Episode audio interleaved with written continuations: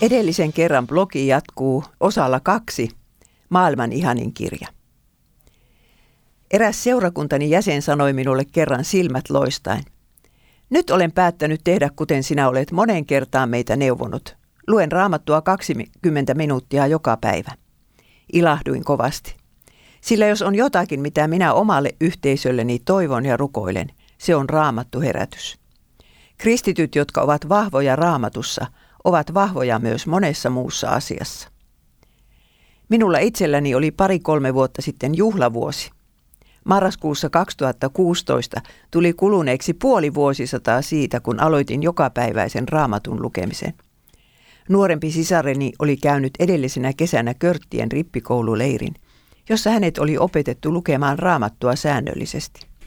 Päätin seurata sisareni esimerkkiä, mikä osoittautui elämäni tärkeimmäksi päätökseksi. Me ihmiset emme näet voi päättää, että rupeamme uskomaan Jeesukseen.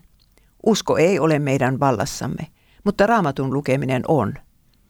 Se, joka etsii raamatusta Jeesusta, löytää hänet sieltä ja saa sydämeensä oikean uskon.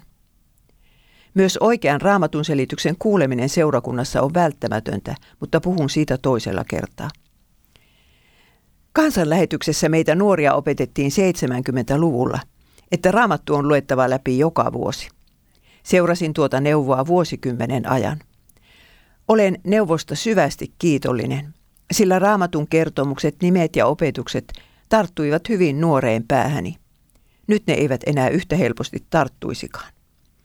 Seuraavan tärkeän opetuksen sain Japanin opiskelijalähetyksessä, missä minua neuvottiin lukemaan raamattua lyhyitä pätkiä kerrallaan, kynä kädessä, sanaa mietiskellen.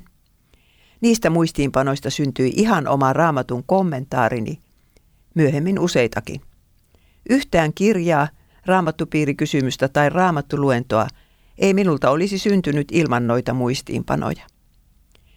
Raamattu on kuin Jeesuksen muotokuva – Evankeliumitekstit näyttävät hänestä tärkeimmän eli kasvot.